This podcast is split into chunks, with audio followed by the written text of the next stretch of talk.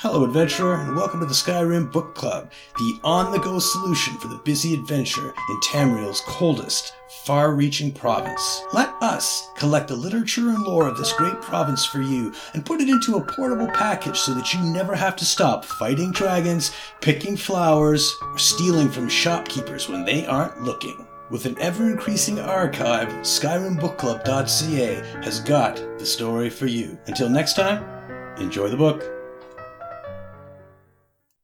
Partially Hidden Journal by Emperor Moricar, a journal noting measures made against the Prince of Destruction.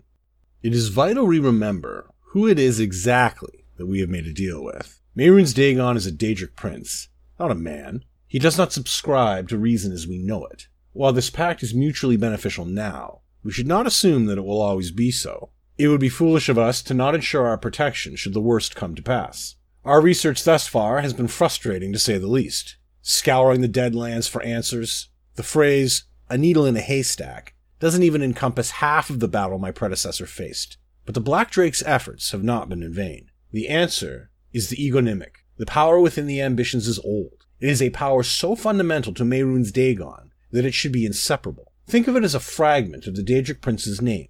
But this phrase, this egonymic, is so much more than a name. Anyone who utters the phrase will wield incredible power over Dagon, they can banish him from Nirn. While I hope we never need to take advantage of it, the fact that we have it at our disposal gives me comfort. It is too dangerous to keep the secrets of this advantage here. I moved a record of the instructions into my daughter Mairead's vault in Blackwood. Should she ever have need of it in order to exact my revenge, she will have it at her disposal.